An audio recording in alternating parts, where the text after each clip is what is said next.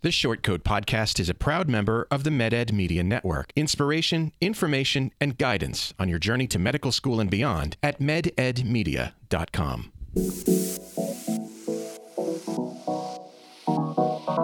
Meandering in the margins of medicine, it's the Short Coat Podcast. Weird news, fresh views, helpful clues, and interviews. by students for students. Subscribe to our weekly show at theshortcoat.com.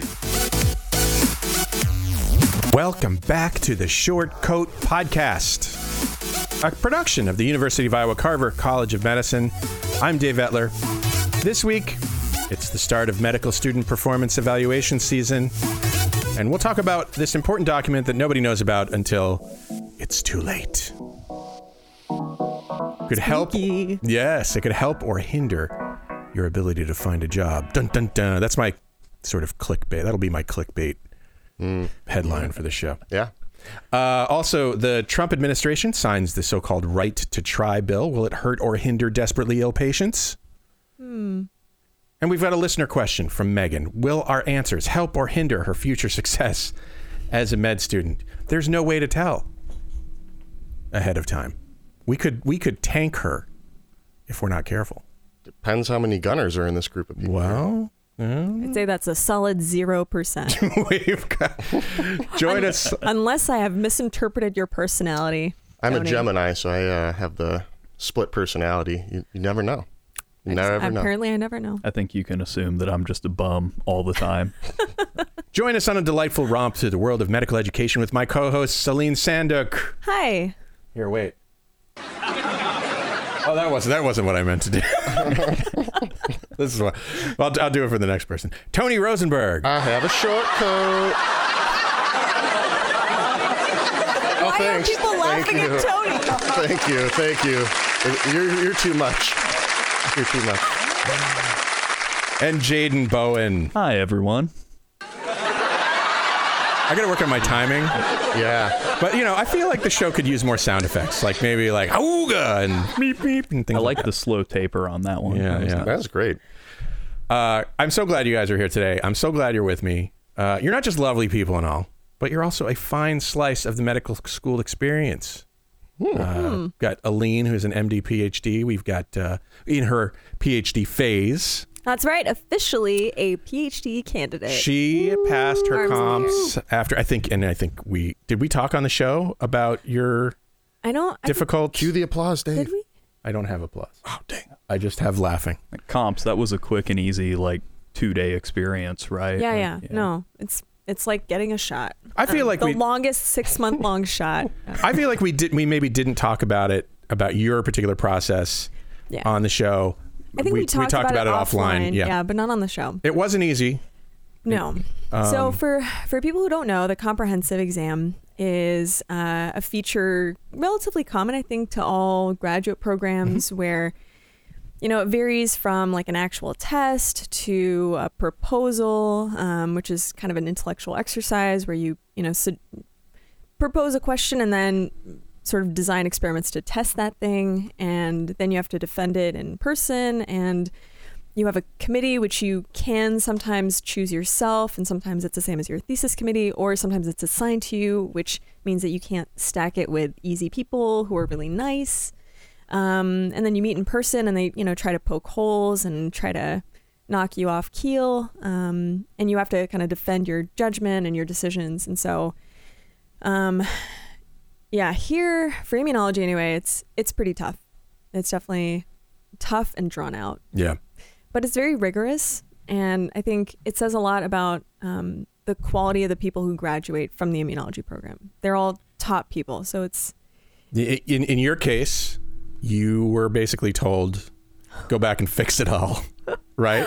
well Uh, okay. And it was a surprise to you, and a surprise to people who you'd worked with to Yeah. get to that point. yes But you know, it's something that you basically have to roll with that punch. And yeah i i took my lumps you know just like every other grad student um, my first abstract was rejected but that actually turned out to be a blessing in disguise because i think it would have been really hard to defend it was objectively more complex than my second abstract So the second one was accepted, and then I had four weeks to write the full proposal.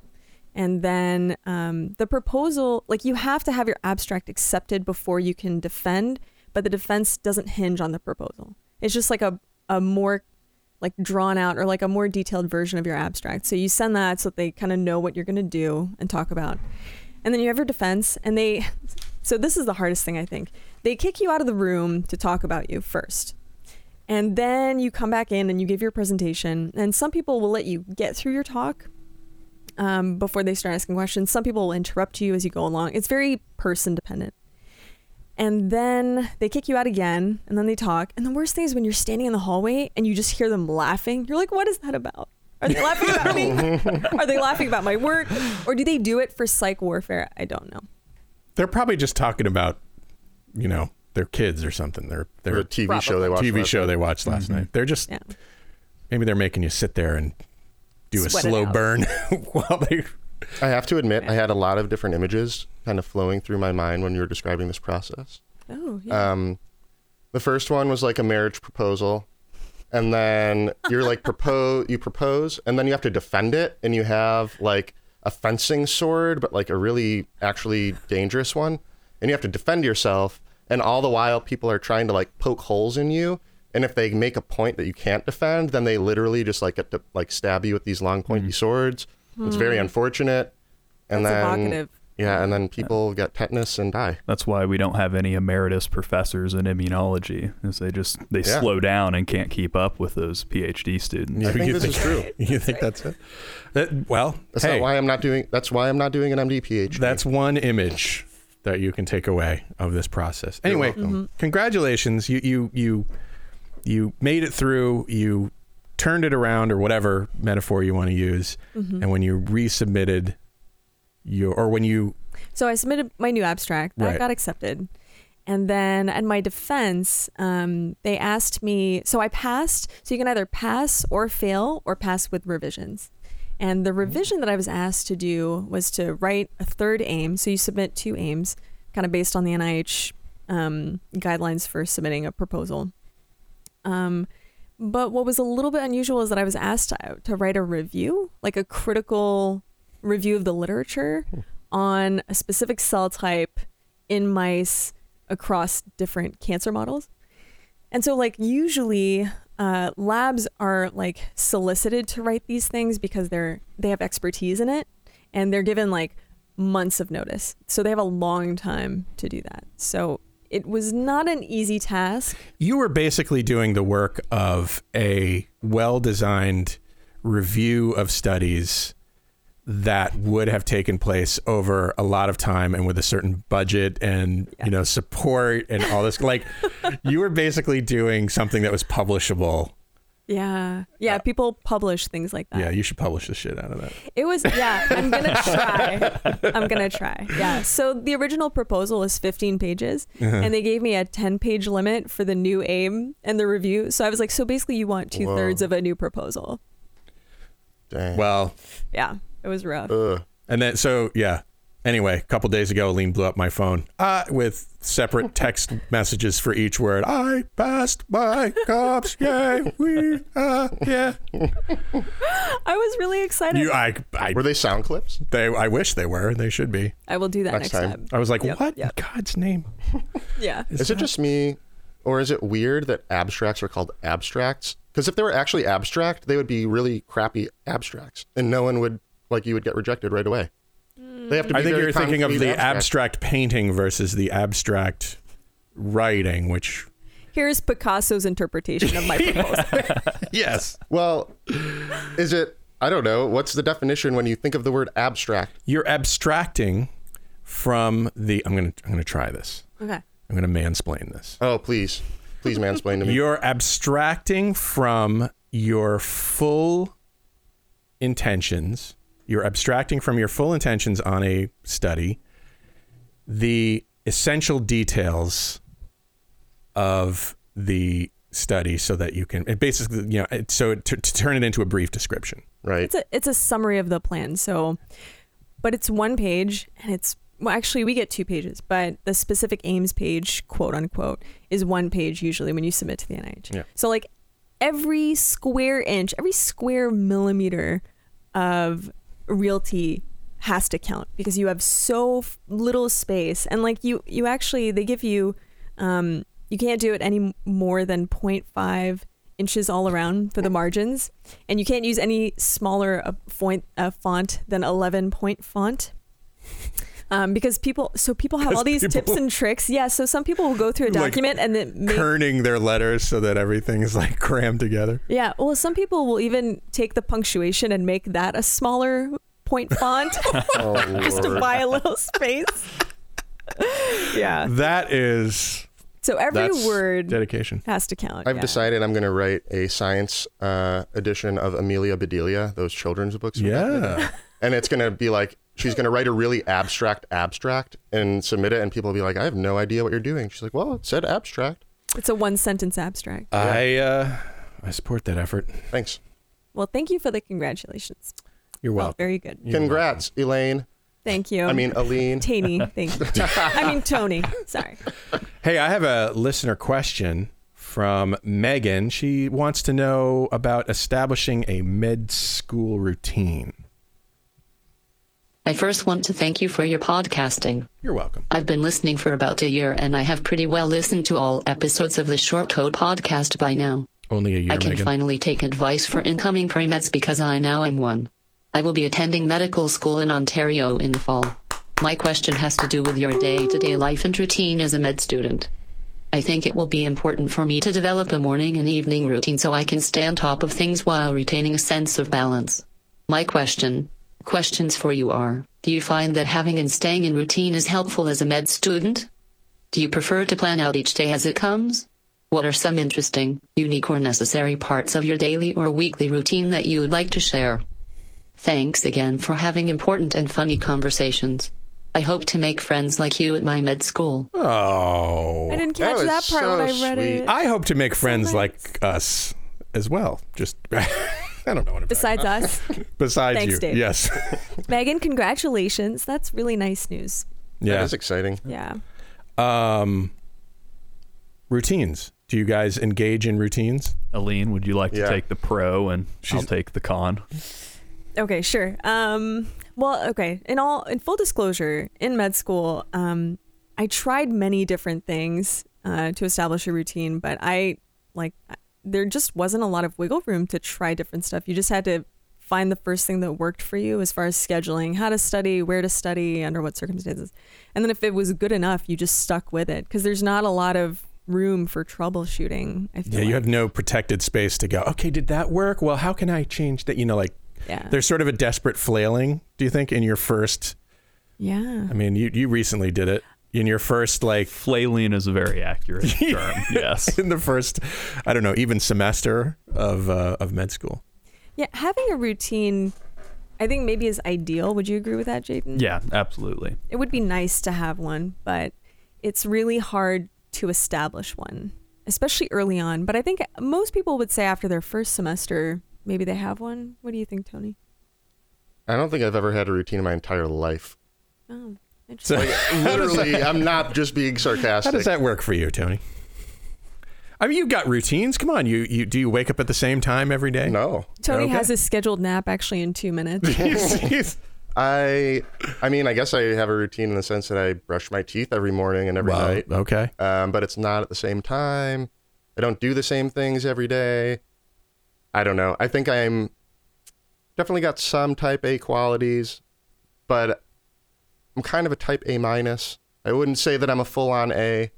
Are Maybe there a B plus. But well, okay. So I'm just going to throw this. Maybe there are routines that are focused on um, different events. So, like, say you have a test on Friday. Is there a routine te- of test day? No, I'm totally skeptical, but okay. I don't think so. At least maybe not consciously. Okay. I don't know. I know some people would listen, they would like make a, a soundtrack of music that like pumps them up before tests, and they mm-hmm. would listen to that as like their pre test ritual. Okay. Sounds like the last thing I need. I do need listen to music soothing before. music. Yeah, instrumental piano only. Oh, I go for like Hearts on Fire, Rocky Four. Hmm. Oh, I good see. one. Yeah. I like Gregorian chants when I am uh, when I'm feeling stressed out. Maybe that's a Singing bowl concert. maybe that's a that's a yes. Uh, Eric Whitacre is a composer Ooh, that Eric is Whitacre's a great. is a composer that I listen to sometimes when I'm uh, when I'm feeling particularly freaked out or like Have you ever heard of Fripp and Eno? I don't think that's I don't think I have. Um, Is that a it's so they're both. It's so it's is Fripp, that an, an, some sort of exhortation no. like that you that happens when you slam your thumb in the car door? So it's Fripp, Frippino. Fripp and Eno. Oh, okay. Fripp and Eno. Um, they were, I think they were both kind of rock musicians back in the day, but they have this one album from maybe 1970 something, and it just has a super peaceful picture of. Uh, it's like basically a sunrise, very like basic lines, and then it's just very ambient music. I probably listened to it 600 times. Maybe uh, well, sounds kind of like uh, you know from my day things like Enya. No, I was just it's thinking that. kind Your of, day. but Come on. no singing, Okay. no Enya singing. Okay. Yeah. kind But- of though. Right. Yeah. Yeah. All right. Well, music. We've got a we've established maybe a music routine of some sort. Yeah. It's probably really healthy to establish some kind of routine, like What are you waking up at the same time. Uh, nothing at all. Depends on who you are. if you if you enjoy living a life of chaos, Tony, who are we to judge? Thank you. Yeah, I feel like chaos is a good way to describe med school. It's, it is really chaotic. It's more studying than most people have ever done in their lives. You know, even for people who like studying, it's a bit too much. I guess this is my thing. Here's my theory. Okay. So med school is super regimented and very like you have to be here at this time, wearing your white coat, doing this thing. It's all You have a test this Friday, and every Friday you yeah. So for me, it's like actually more anxiety producing or provoking if I have a routine. Because when I walk out these doors, I just want to be free. I want to do whatever I want to do when I want to do it. I see. I'll get my stuff done, but I don't want to be, I don't know, like, all right, done with class at three. From three to three forty-five, I will make the commute home and I will prep a snack. Then at mm. four p.m. sharp, I will start studying until five thirty, when I will commence preparation for my dinner for that evening. It's just like it's so regimented. It, it I don't know. I can't. I yeah. can't. Well, there are routines and there are routines, right? I mean, you you you can make them as regimented as you want or as flexible. Yeah, you got to do want. what works for you for sure. And so routines aren't good for everyone, I would say. The Right. problem I would run into with the regimented nature of like the first year is that I'd try and get into a routine, I'd do good for a few weeks, and then something would change. And it doesn't have to change much, but Yeah. it just it throws you off. That's a really good point Yeah. because I mean, each semester is different. Also, in terms of you know the classes that you're the classes that you're uh, taking and all that kind of stuff, um, the material is different. The and and so you know a lot of times I've heard that the old routine that maybe worked for you did no longer worked anymore, and so you had to find a new routine. That's true. I think certain subjects like No. warrant a different approach. Yeah, some are just pure memorization. Others you can kind of reason your way through. I completely agree with Jayden. Mm-hmm. Actually, you could get into a routine, and then the smallest thing would change. And because there's so little wiggle room in med school, it's hard to incorporate that change. And by the time you have, there's a new change. Something else has changed. Yeah. So I, I mean, I, if if if uh, Meghan here were interested in establishing some sort of like if she felt that she needs a routine, um, you know, then go for it. Just maybe keep in mind that um, you can't be inflexible about it. Number one, maybe keep your initial th- routine thoughts about your routine um, open enough that they can be, you know, modified when the need arises. You know, don't just be, and you know, just I be guess like, that's what I'm kind of saying. Yeah. like, in a loose sense. I think your body very quickly tells you what kind of routine you're going to have. Like your body tells you what it needs. And like not having a routine is a routine in and of itself. I leave school, my plan now is to do nothing, to have unscheduled, unstructured mm-hmm. time. Mm-hmm. So It's You're- test day. I start out with a loose bowel movement because my life is. Have I told you about my first anatomy exam experience? Speaking of, Oh. no. I want to know Yeah. why a loose. Uh, Oh, you'll see. Yeah, You'll okay. see why. All right. I won't. I won't leave no stone unturned. So, our first anatomy exam. I remember it was. I can't remember the exact time. Maybe let's say it was at 11 p.m. And so I thought for whatever reason it was at 11:30 p.m. So I'm here like 10:45 just doing my thing. I'm studying outside. It's a beautiful fall day. Then I realize I start looking around. It's like 11:20. I see no one. Like there there there might as well have been like tumbleweeds blowing across like the alleyways.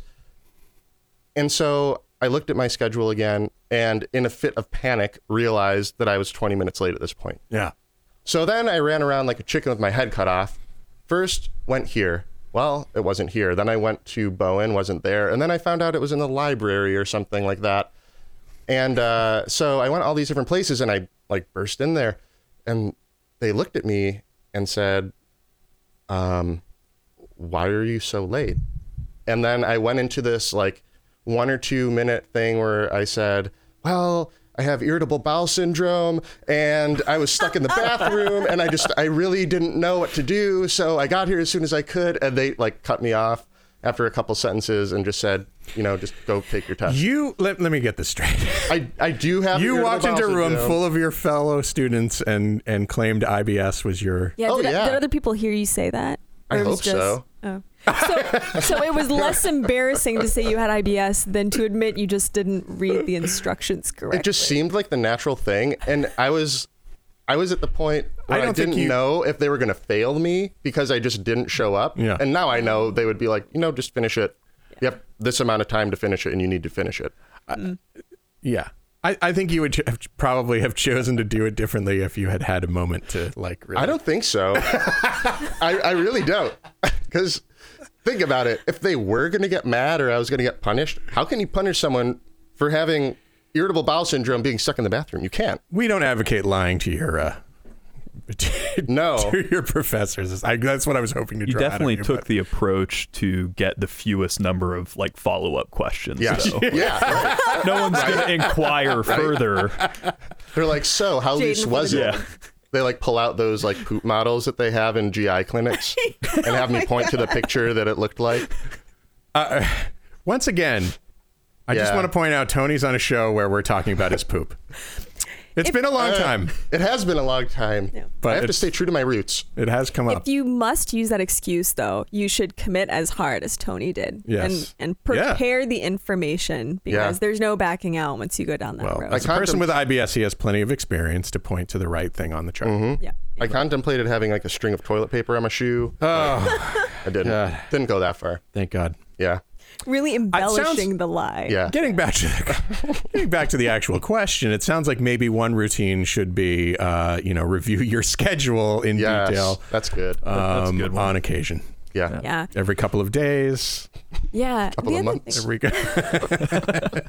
that would have been, I, and to be honest, like if I were a med student, that would be where I would definitely screw up the most because I am any I am dicey about scheduled commitments. I am likely to unless it's unless I do it the same way every week. Same.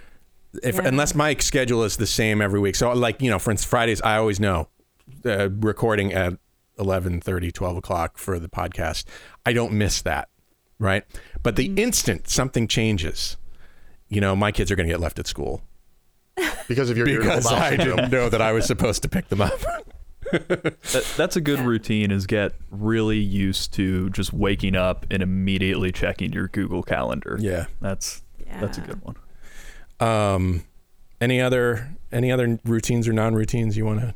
Well, I just had a thought um, that it depends on the school too, Hmm. because the the regularity that you're describing with your routine, Dave, I think like our med school tried to build that into the curriculum as much as possible. But the year that I went through, I think they were still test driving, you know, different days and times of the week to have certain small groups. And Mm-hmm. Yeah, you you uh, were not the first to go through the revised curriculum. I, no, I think was. You were.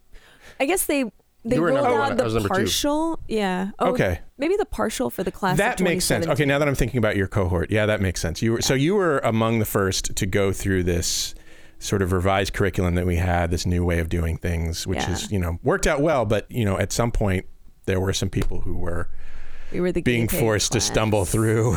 yeah. I think so when i interviewed one of the like big draws for me was that all of the lectures were recorded and i didn't have to come to class. I could study on my own schedule and i really liked that. And there weren't as many small groups but then they changed the curriculum and suddenly you had to be on campus basically every day of the week for one reason or another and you're not going to trek all the way here for an hour long thing and then trek all the way back so i had to be on campus and I didn't like that as much. I don't I don't like studying in the vicinity of other people because I'm very anxiety stricken when I study and I don't like for people to see that about me. I have a library complex. I can't do libraries. I Mm. feel like there's knowledge that's there and mm. things that I should be learning that I don't know, mm. and I get very so if you're I get very torn up about it. I can't do it. so you're like, oh my god, all this knowledge that Yeah. surrounds me, I'm supposed to know all of it. It's and yet overwhelming. I have to leave. I need to You'll- focus. On, all You'll right. find out all these weird quirks about yourself too in med school, Meghan. And others. Mm-hmm. About halfway through the first semester, I realized I needed to just give in and study at the coffee shop since mm-hmm. I would be going either way. So mm-hmm. yeah, Yeah. So sounds like there's routines. Just I think it's one of those things that you figure out. Like first semester is always a little bit wonky and kind of catching your footing, but then I don't know. It just bec- for me, you know, doing nothing after I'm done for the day. It's like I know at this point how much I need to study to do what I need to do to get the grades that I want to get.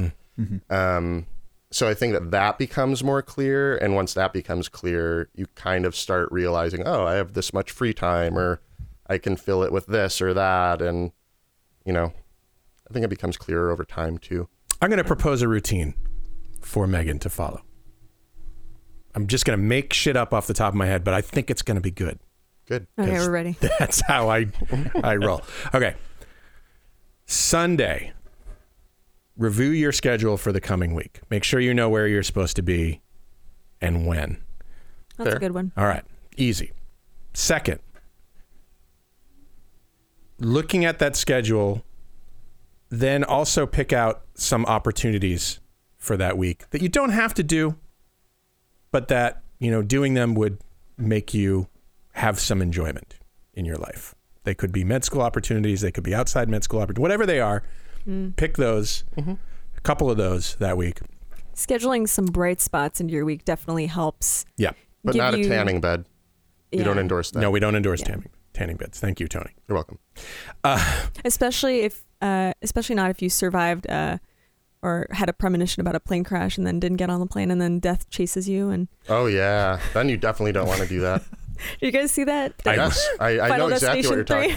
Yep, know exactly what you're saying. There's pop culture reference for you. yes Uh, third, um, I can't remember what third was going to be because of, of plane crashes and tanning beds. Hmm. fly as little as possible. Um, Get really high SPF sunscreen. decide what it is that week that is going to be most difficult for you, and then pick out, I don't know, a f- semi-flexible period or periods of time to devote to that. And that's it to begin with when you get to med school. sure As you proceed through the semester, you're going to discover things that, you know, will work better than that. Um, things to add to that routine if you want. Um, things that, you know, aren't working out so well about Dave Etler's advice. And and you'll adjust. Um, but that I feel like that should be like because you know you guys are always picking out like what's high yield, right? yeah What is high yield about what I'm learning this What's week, and what is what use is of my low yield? yeah You know, um, l- like even when it comes to like what you're studying for a particular exam, right? Mm-hmm.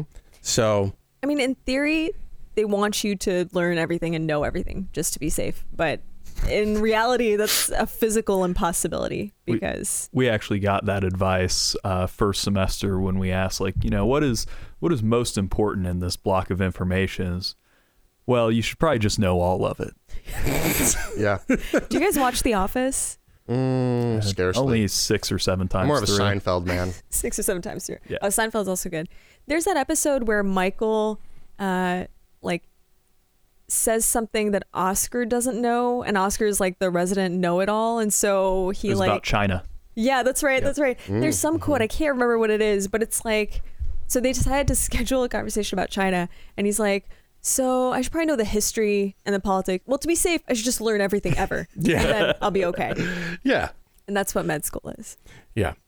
I think my biggest thing is to be flexible Yeah. and don't be hard. We're on getting yourself. that like you. don't be don't be hard on yourself when you if you have a routine or you have something that you pick out for that week and you don't get around to That's it. That's true. Yeah. You know, like I think that there is a good thing to setting goals and being like, yeah, I'd like to do this or that, but there are a lot of times that maybe that night comes and I just feel like I, I want to veg out right Yep. now, or I, I or want to. I want to focus on something else, or Right.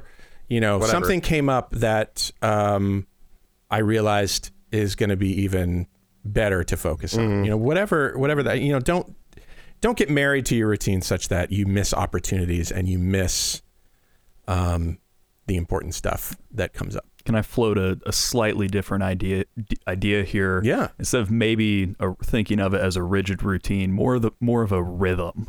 Okay, Getting into a rhythm. Um, I like Yeah. that. I think I like especially too. yeah with our curriculum. You know, my rhythm because I'm a bad student was to pretend I wasn't in med school for a week and then cram for a week in preparation for the That- test. It's kind of like the had the interval rhythm, my friend. The interval Yeah. training method of med school. Yeah. Yep. High intensity, short Yeah. duration. It was great though. like those weeks that you're pretending you're not are just you're flying. Oh, high. yeah. It's just I could do whatever. hanging out outside with Yeah. your friends. Like, Yeah. yeah. Definitely be nice to yourself. Definitely go easy on yourself. Yeah. Don't beat yourself up too much. It's normal to get overwhelmed. and prioritize you, whether you have a routine or a rhythm. Uh, find the things you like to do and keep doing them. Oh yeah, absolutely, totally. You maybe can't do everything that you do now. So some people are like, "Oh, how many hobbies should I keep?" I'm like, "One." You pick one, you commit to that because that's Well, we- about all you'll have time. Philip Huang uh, cl- claims to be a serial hobbyist. So although he only does one hobby at a time, he purposefully picks new hobbies constantly. I taught Um, myself guitar when I was studying for step one So to remain sane. hey, Just saying. that's great. Yeah. All I'm not right. very good. but- Meghan, uh, give us a. You can. I mean, you can contact us any old time you want. But I would love to know, uh, Meghan, once you get through your first semester, uh, what you decided to do. Whether you decided to take our advice. If you decided to take our advice, was it good advice? Um, that would be fantastic. Uh, I'd love to hear more about your experience in your first semester of medical school. You can do that by contacting us at the shortcoats at gmail.com, or you can uh, leave us a message at, three, at 347 short CT or reach out to us on the social medias. Any of those things works for us. Um, The Facebook, the Twitter, the Facebook, the Twitter, We've got the. MySpace, any of those things. the live journal, the dead journal. We're not, we're not on MySpace. Um, all right. it's coming. Another day, another article that implies physicians are going to be replaced by artificial intelligence. Cool.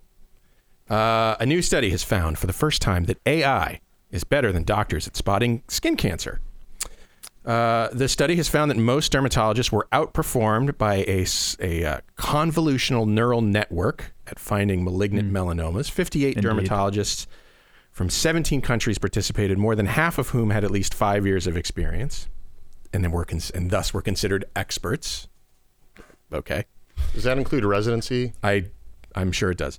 They were shown 100 images of skin lesions and were asked whether the moles were malignant or benign and how they would manage the condition if they were, well, the condition.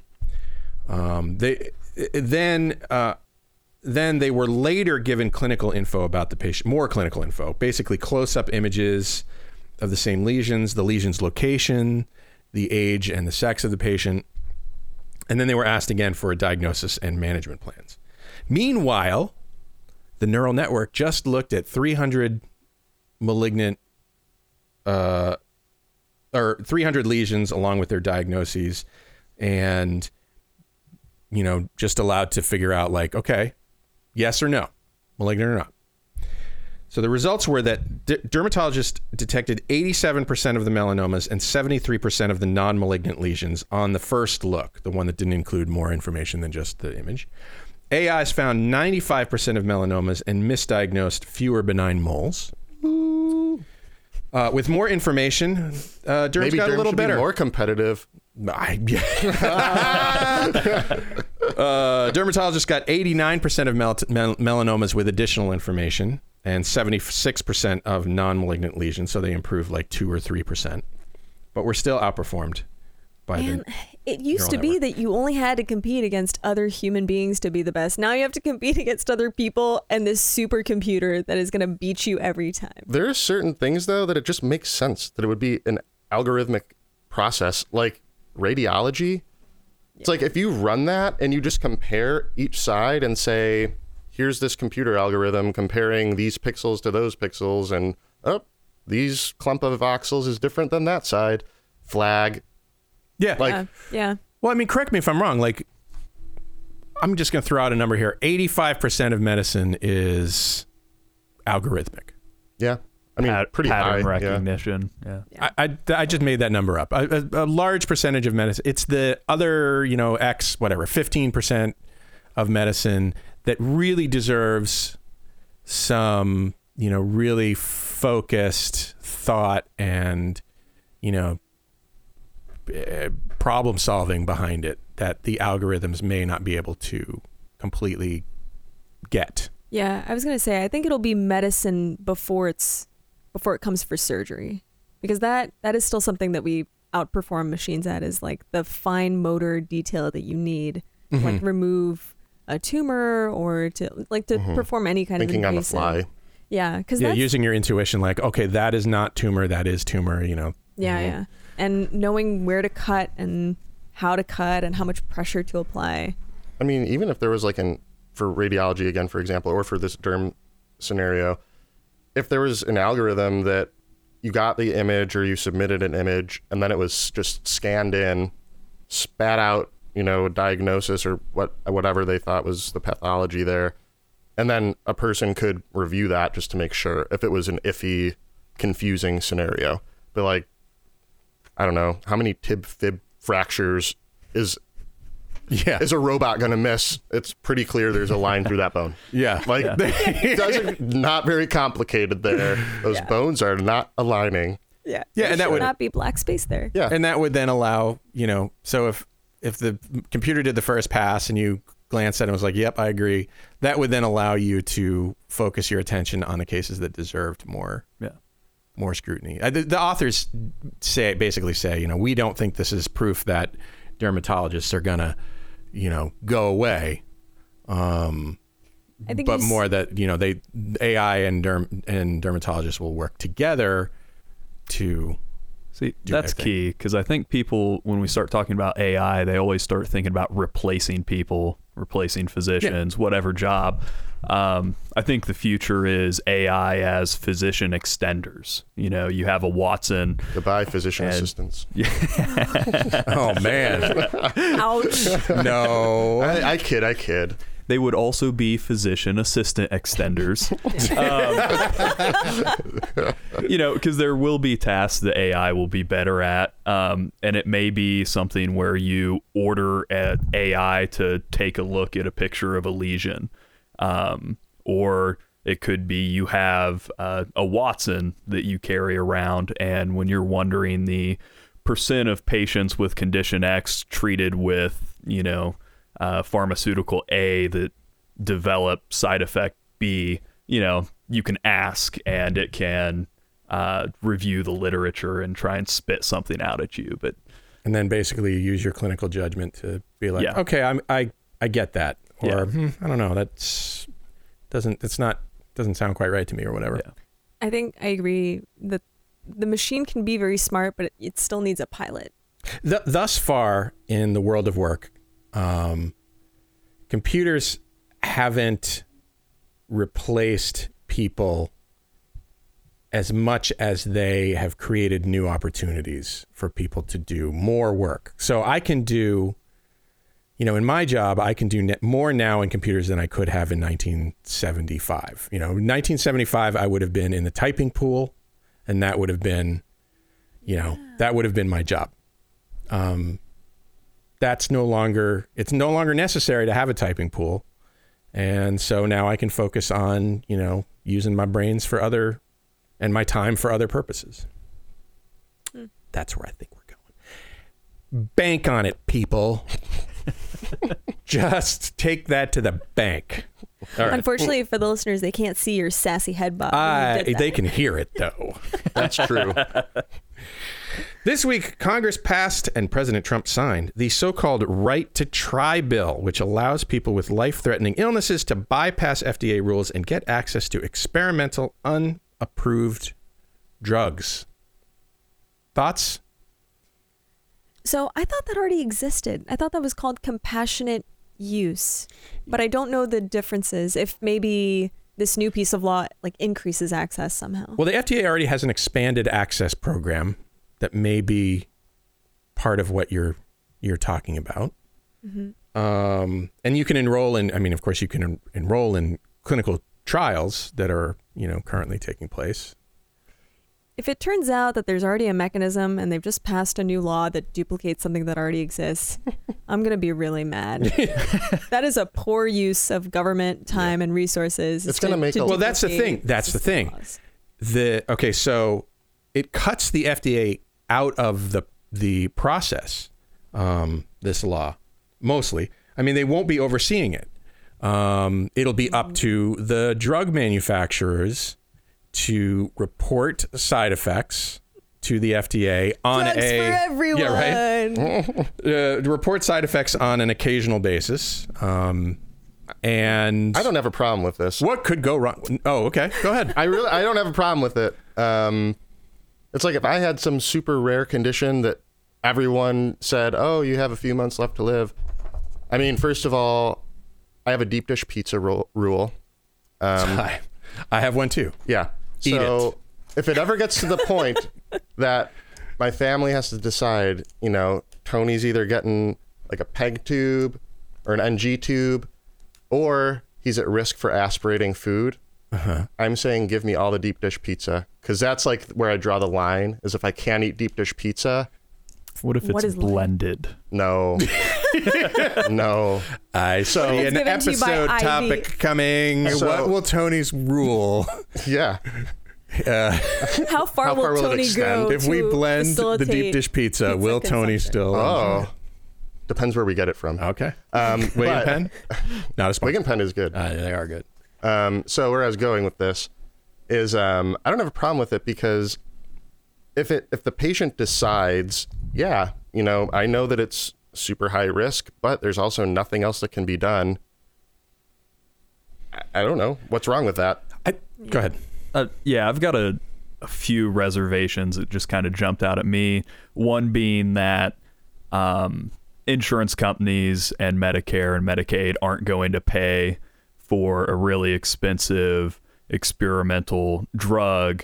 Um, But that's this So- isn't really about like the logistics of how it would work. It's, I, it's like the ethics of if that's okay, right? Yeah, that's that's where I'm getting to is that I think you create another avenue for um so kind of the language I saw around it was it's hope for patients. Well, it's hope for patients that can front a quarter of a million dollars to the pharmaceutical company because the pharmaceutical companies probably aren't going to dish it out unless they're going to get uh, reimbursed. Yeah, there's and then there's no hadn't thought about additional there's no additional uh, incentive for Yeah. pharmaceutical companies to even you know pr- create these drugs that might be needed for people who are desperately ill, for instance. On the contrary, I would assume that they would give it away for free in exchange for the data that they would be able to collect from that. Well, then I think on the scientific side, you run into will it be good data? You know, uh, this was, they, they've kind of had this argument with breast cancer drugs uh, 20 or 30 years ago, and it ended up that they really needed to get it out there because it was helping people. Um, but yeah, you just run into, you have patients selecting themselves. But- and I, I, I mean, I agree that ideally it wouldn't be that way, but So we're saying no patients should get treatment then, just because some can't. No, I I would argue that an FDA regulated program to make sure that people are matched with drugs that might help them, um, and in a way that is uh, equitable, would is a great thing. Um, I think when you kind of throw it out to the wild west, I think you have the opportunity for inequalities in the people that are able to access the drugs, and I think uh, you run into scientific issues when people are essentially selecting themselves. I mean, but we're not talking about like people being like, oh, like I have this, you know, really bad breast cancer and no one can treat it. So I'm going to get these cocaine eye drops over here that have nothing to do with my breast cancer. Well, that's the thing. I can get them. That is, in fact, one of the things that people are concerned about because if you have, uh, let's say, I mean, because what we've talked about so far is the best case scenario where people's intentions are good.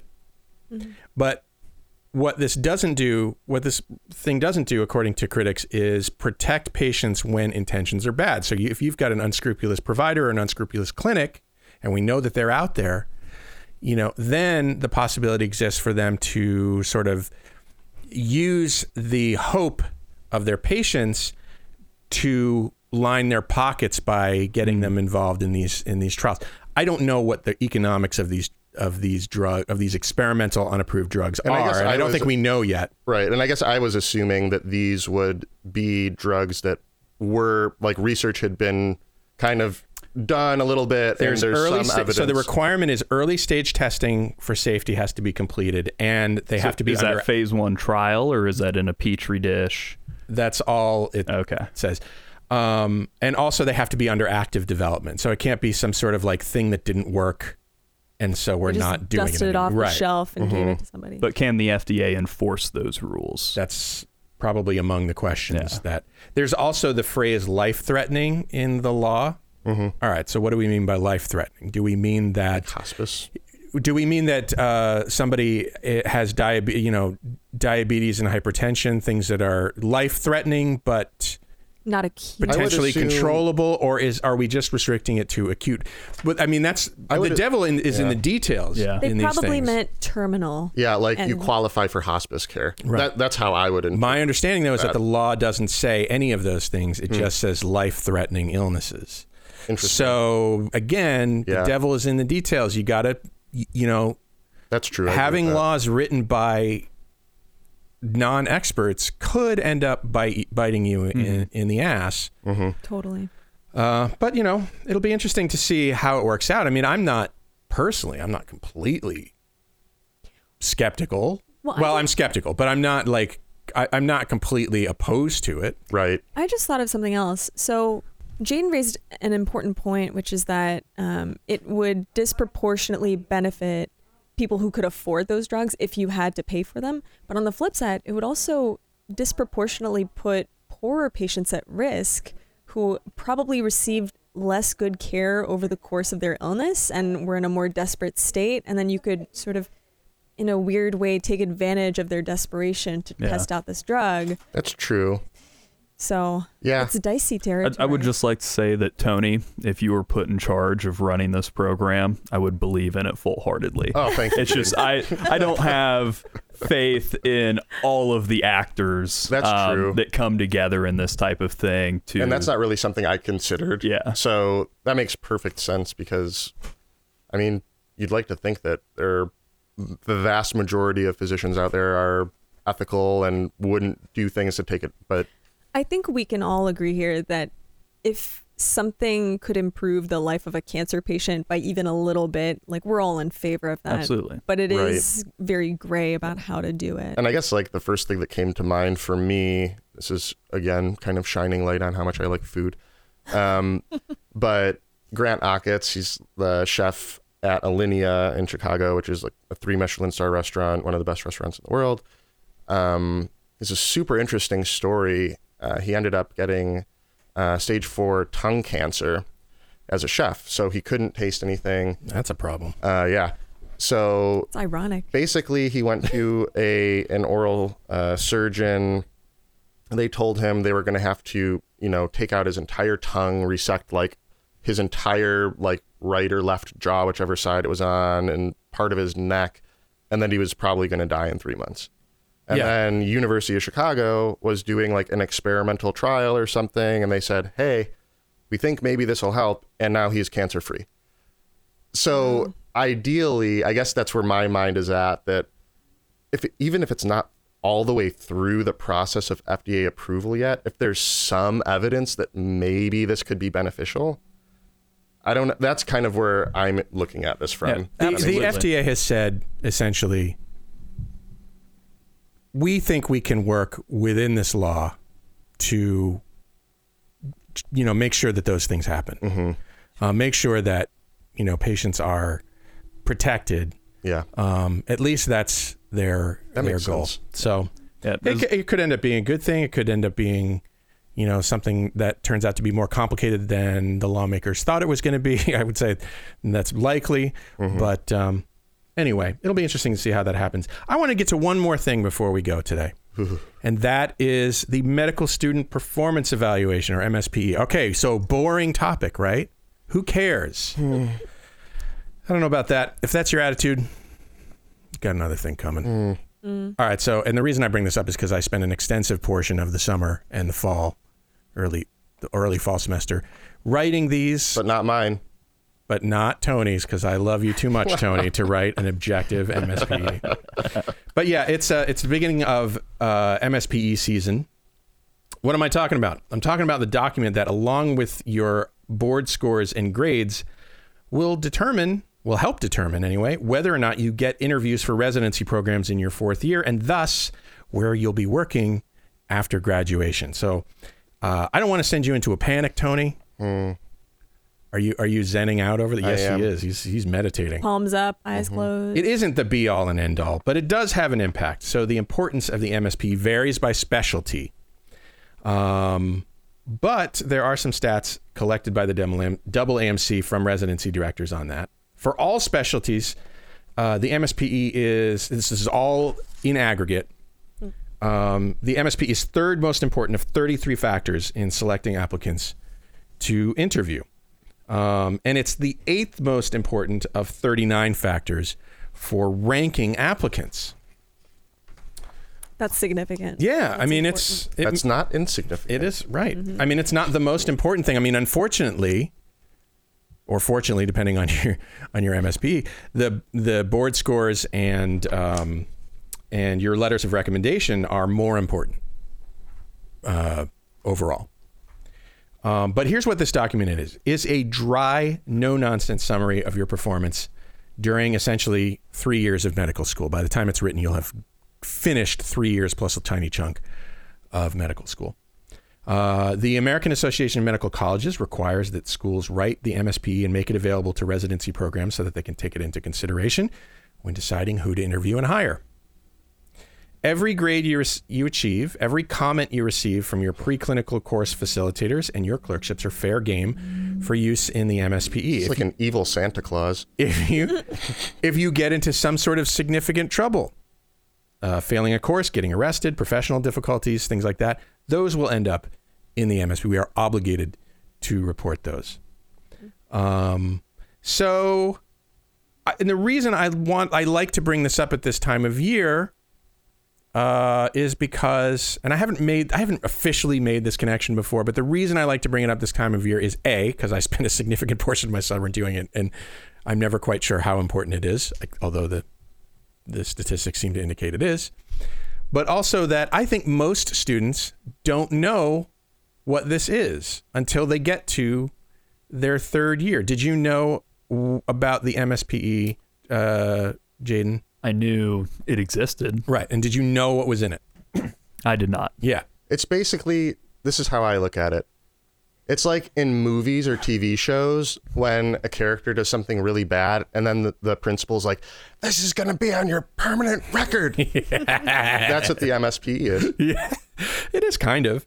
Um, there are there are so so let's talk about what's in the MSPE aside from the generalities. There is a noteworthy characteristics section. Yeah, just as a side note, I'm really surprised there's no like non-disclosure agreement about this because like it, it It's but every little bit- school does every school has to do it, so there's no point in you being know, secretive about what and being secretive out of what it is. In fact, the you know the double AMC um, sort of mandates how you know the structure of the document and what kinds of things go in it. Um, Cool. so Carry on. anyway, there is a noteworthy characteristic section. Tony has already filled out this noteworthy characteristic section, I believe, because have. Mm-hmm. he was uh, one of my guinea pigs um, for the process this semester. Um, did you find it difficult to come up with three, or were you like, "Oh, No. this is easy"? I came at I, I thought it was difficult to uh, limit it to three. Yeah. nice. I admire a big your. enough ego for all of us in the room. Some people will find it difficult, Number uh, one just because you know, like characteristic. like we're Midwestern nice and in in in Iowa, you know, we're sort of like, oh, we're not supposed to talk good about ourselves. Well, I'm not Midwestern, but I'm Canadian, so Canadian nice. Oh. Oh. yeah, that's even worse. Yeah. Yeah. Um, you're actually nice. yeah. it's not passive aggressive nice. Um, there's an academic history section which includes, you know, some boring things like when you started med school, when you're going to end med school. But then it goes into things like, or you're, it goes into things like the problems, some of the problems you've had. So if you've come to some sort of significant misadventure, um, like as I said, you get arrested, or you have a professional situation that you had to go before the promotions committee, things like that. Uh, on the other side, honors and awards go in there. Um, if you had to take a leave of absence for any reason, that will that will end up in there, um, and and some generality about why. Uh, preclinical grades and comments from your evaluation. So you know all those mass caps, um, uh, uh, facilitator comments that you probably have forgotten about at this point. I point. definitely had wow. I made one joke in one of those groups. Normally I like to joke around. No. if you uh, couldn't- if you couldn't tell. So normally it's relatively well received. You know, no one says anything. and uh, it was one of those like mass. I think it was like an ethics. this is our medicine and society class. Yeah, it was something along those lines. And there was a, a patient, theoretical patient we were talking about, and the you know the um, faculty member was super serious about everything. It was like, you know, what would we do in this scenario? Like, what's the next best step? And it was super quiet because every mass group ever in the history of ever is super quiet. No one talks. People are afraid to share. Yeah. So after about 30 seconds of silence, I just said, corporal punishment? and, and everyone laughed except for her. And then she like had a vendetta against me the entire rest of the time. course So that maybe will show up in mine. Yeah, you got to watch that sense of humor, Tony. I know. I know. Uh, let's see what else. Um, clinical clerkship grades and comments, of course. Those will those are fair game. Then there's a summary written by the faculty where they've you know they've met with you. The, the faculty signatory, we'll say, um, they've met with you and they've discussed your plans and your thoughts and your dreams and your your your record and all that kind of stuff. And their their job is to sort of distill that down into a you know three paragraph description of like you know your suitability for I thought it was going to be like a Freudian ana- analysis by the way you described it. not not hopefully not. Is that You'd be in trouble, Mr. Poop. yeah, I wonder what that means. And then there's a couple of tables and graphs that, that this is the scariest part. Wait a the second. tables and graphs that compare oh. you to your cohort. Oh, Oh. I think I just threw up in Oh, my mouth. my little bit. Yeah. I have to run to the bathroom all of a sudden. Oh yeah. Um, no, I'm just kidding. In Oh. response to that, I was gonna pause the recording. so the signatory, though, just to take a step back, is that someone you choose or are they assigned? They are to assigned to you, Okay. but they're generally your your uh, faculty, uh, community faculty director in our case. It- Shout it's out it's to different Dr. in Denson. it's hashtag best signatory. ever. Yeah, forever. It's going to depend on the school, Mm. of course. So listeners elsewhere, it'll be different for you. Um, so yeah, that's why I bring it up now because we're just starting it, and because I think we could do a better job of telling people about this. I mean, essentially, what I want you to know, um, people out there in listener land, is if you're in med school, as soon as you start med school, you are already writing this uh, MSPE. Is your purpose to uh, induce like overwhelming anxiety? No, It's Okay. working. all of My our listeners purpose- just got acute cases of IBS. my Yeah, right. purpose is to my purpose is to Did I just drink a cup of milk, or am I imagining this? my purpose is to um, is to say that you are you are already writing this MSPE as soon as you start in med school. That's number one. Number two, the reason I'm bringing it up now is because that's kind of an important thing to know. Like you, you know, one of the things I would like all medical students to do is not only look at their clerkship comments and their or their their the comments that they get from facilitators and clerkships as they come in, but also very important, very important to take those comments and and things and look at them in totality, mm-hmm. all at the same time, a couple of times a semester. Because what I'm looking for in the MSP is a pattern. I was exactly about to say that. Yeah, thank you. This is terrifying, but people probably should be reminded that like one bad thing or Yes. two bad things is not going to kill you. right? Exact- Exactly, and- egregious. And Yeah, e- yeah. exactly. And you know, we do get to make judgments to some extent about what is uh, what ends up in the MSPE. I mean, if if there's a pattern, then we are obligated to bring that pattern out, positive or negative. Most students have no problems, right? Um, occasionally there will be some, and and my and one of the things that I notice is that people come in and they look at their MSP after I've written and they're like, "Wow, I had no idea that I was so awesome." That's fantastic. So it's a con- more than more often than not, it's a confidence. More building often than that, it's a confidence building thing. Um, on the other hand, there are always a few people who are like, "Oh shit, I didn't realize that it was going to potentially look this way." And so that's why I want all medical students to look through their comments, look at them in total.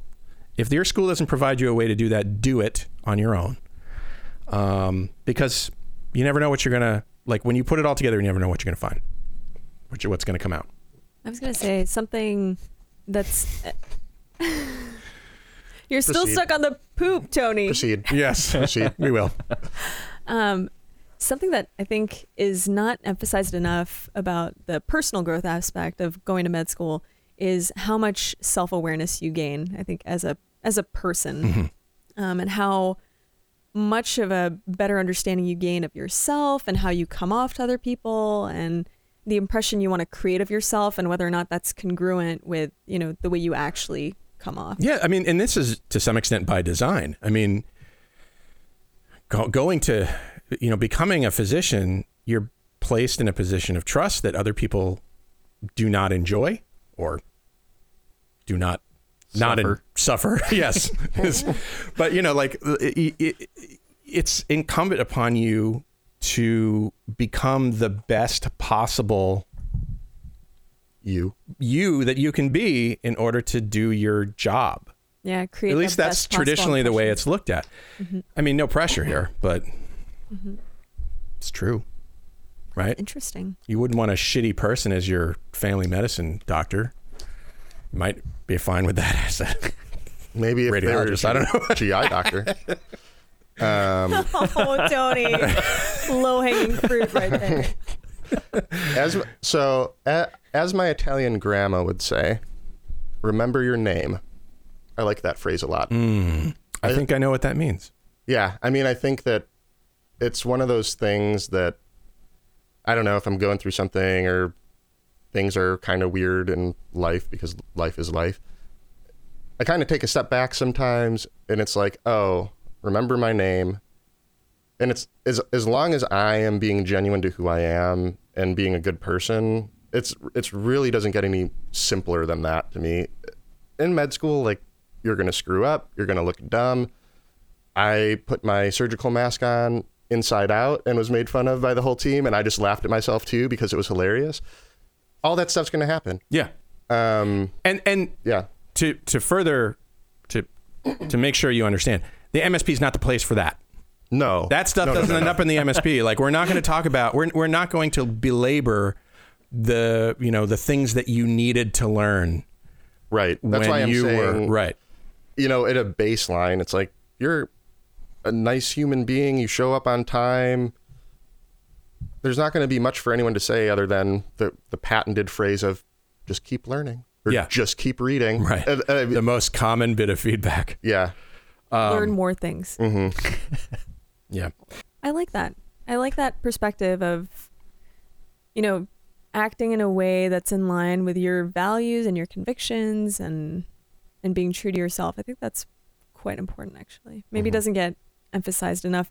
It is hard to do that though in the clinic where the a huge portion of your grade depends on creating the right impression for the person who's evaluating you. Mhm. And sometimes what the evaluation ends up being is dependent on the mood that that person was in that day or when they had eaten or you know. Yeah, that's that's another thing that you have to watch out for when you're doing these is, you know, hmm is some is this comment an outlier Right. Mhm. or does it describe who you are as a person?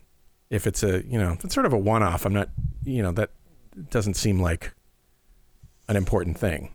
hmm You know, if you were having a bad day or if they were having a bad day, you know, it's not important.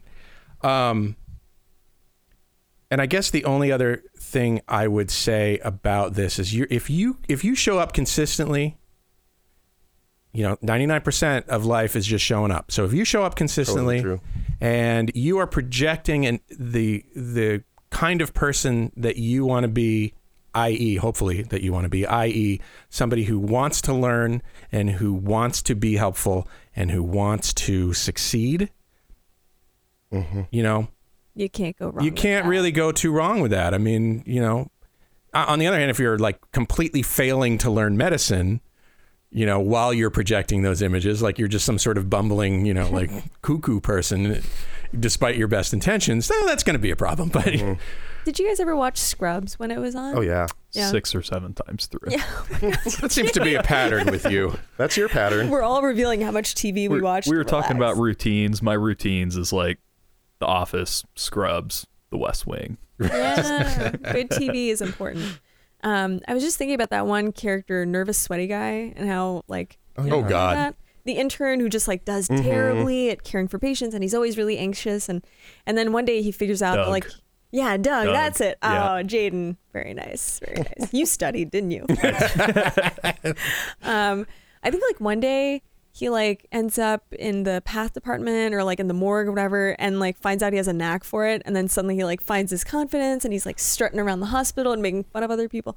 There's something for everyone in medicine, and you're not you're not going to be great at everything, but you will find that one place that's right for you eventually. That is actually really important. Um, medicine, it turns out, you know, like people don't know, people know sort of the general paths you can take in medicine when they come to medical school. They know the the careers that they can get into. They know what they will be called. I will be called a pathologist. I will be called a family medicine doctor. I will be called, but within those paths, if you focus on something and become expert in that thing, so, you know, I was talking to Dr. Katie Imborek, who is um, the LGBTQ clinic um, director here at the University of Iowa Hospitals and Clinics. This became her thing. She is a family medicine physician, but her thing, and she does that also, but her thing is caring for LGBTQ patients. Um, that's what she has become. An, that's the career that she has made for herself. yeah, she's like the go-to person for that, is my understanding. So when you find that thing, you know, that's where you draw your confidence from. Maybe you won't find it, you know, during med school. Um, she found it after med school, um, due to f- fortuitous events and, and also just being prepared. But, um, th- you know, once you get that thing, once you start getting an inkling of like, oh wait, I'm actually pretty good at X, and I'm actually enjoying myself at X. You just have to endure the many But- weeks of many weeks and months of like, I don't know what this is, but it's not for me. I guess kind of taking it back though to that like saying my grandma always tells me literally every time I talk to her on the phone she'll say that. Um, She sounds cute. she is cute. Sounds cute, yeah. Yeah, she's Sicilian. She's Don't cute. forget your name. I could she's just. she's not Irish. I've, I've, I've, She doesn't have a despite brogue. being half Italian, I'm terrible at the Italian accent. Um, Don't forget your name, yeah, little Tony. there we go. Just to be a It's completely racist stereotypical. because you are of that That's ethnicity. right. Yeah, that's totally true. Um, but I feel like you don't even need... And don't forget, Tony, that your primary concern in life is a deep dish of pizza from Lou Malnati's from Lumen, whatever. not Giordano's. Okay. Um, Not DiGiorno. A tombstone pizza from the. I'm kill- sorry. You're I'm, killing me, Dave. I'm sorry. so I don't think you even need to find the thing that you're good at Yeah.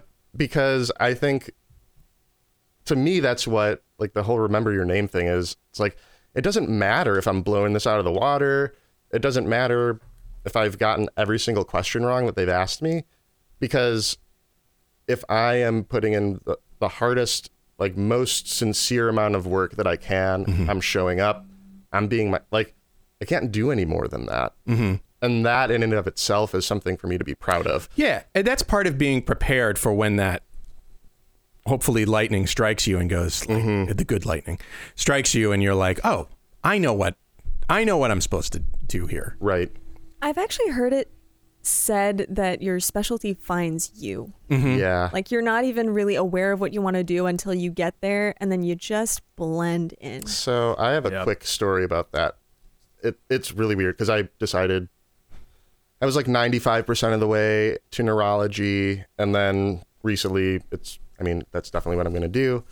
But so I did my neurology sub I. And then two weeks after that, my Italian grandma had a stroke. A week after that, my other grandma fell and got a small subdural hematoma while I was working in the ED, I made like two or three neurology related diagnoses that all of the ER docs were like, we never in a million years would have guessed that's what was going on. So it's, it was weird. Like within two or three months, and both of my grandmas are doing really well. Good. My Yeah, I was really worried my, about that. My grandma, my grandma can still tell me to remember my name. I didn't want to interrupt, but Yeah. I really wanted to know. Yeah. yeah, they're both doing well, but it, it was this weird kind of like serendipitous thing that like I just did my neurology sub internship. That's a month solid of stroke. My grandma has a stroke. So now all of a sudden I'm the person in my family that everyone's asking these questions to and saying, is this good? Is this bad? What is this? Mm. And I don't know. It was just kind of strange that it, it really did all of a sudden just like floodgates opened. And after my other grandma fell, I was like, all right, whatever you are, whatever force that is, I get the picture. I'm going to do neurology. You don't have to prove it to me anymore. Like no one else needs to fall or have a stroke. The get it. sale has been made. Yeah, we, we understand. I heard you loud and clear. So, Oh, yeah. that's interesting. Mm-hmm. Did you know? Did you say you knew already that you were going to go to neuro, and then that happened and it solidified? Yeah, it's like I knew most likely, but was still a little bit iffy. And then all of that happened, and it was like, well, couldn't have been made much more obvious. Sure. Um, yeah. So, I don't know. Do you guys know? No, I mean, I'm I'm keeping myself open to the possibilities. I don't want to Also- close the door on anything. Also very important. Yeah, Mm-hmm. yeah. Give I think well, so to answer your question, I I'm pretty sure it's going to be path and you know, for a variety of reasons, but I think something that's important is just giving yourself over to the process. You know, keeping an open mind, keeping an open heart, doing your best like Tony is saying. Mm-hmm. I think that's really important so that you give every specialty a fair shot at winning you over. Yep. Yeah. Jane, what about you? I still don't know what most specialties do. So Fair enough. Yeah. I've I'm got missing some key The young pieces. buck. You've Yeah. got you got the super baseline like okay, you know neurologists work with neurons basically. brain.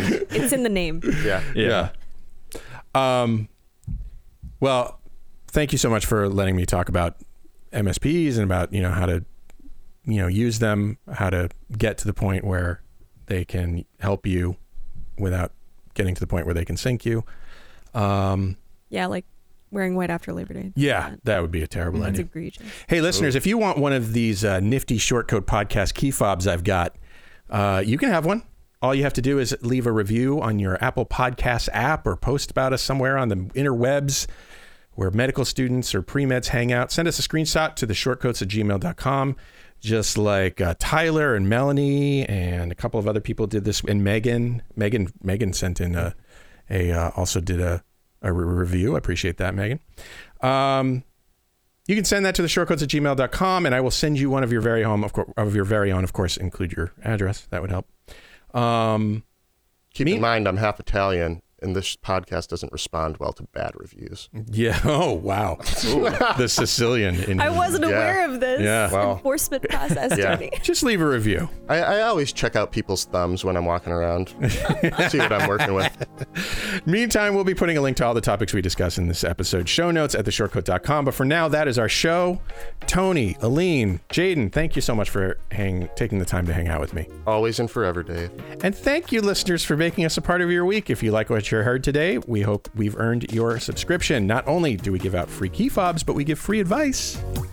Like we did for Meghan. It might even be good advice. So send your questions or whatever you like to the shortcoats at gmail.com or you can leave us a message at 347 short CT. We'll talk about it on the show. The show is made possible by a generous donation by Carver College of Medicine student government and ongoing support from the Writing and Humanities program. Our executive producer is Jason Lewis. Our opening music is by Dr. Vox and our closing music is by Catmosphere. Talk to you in one week.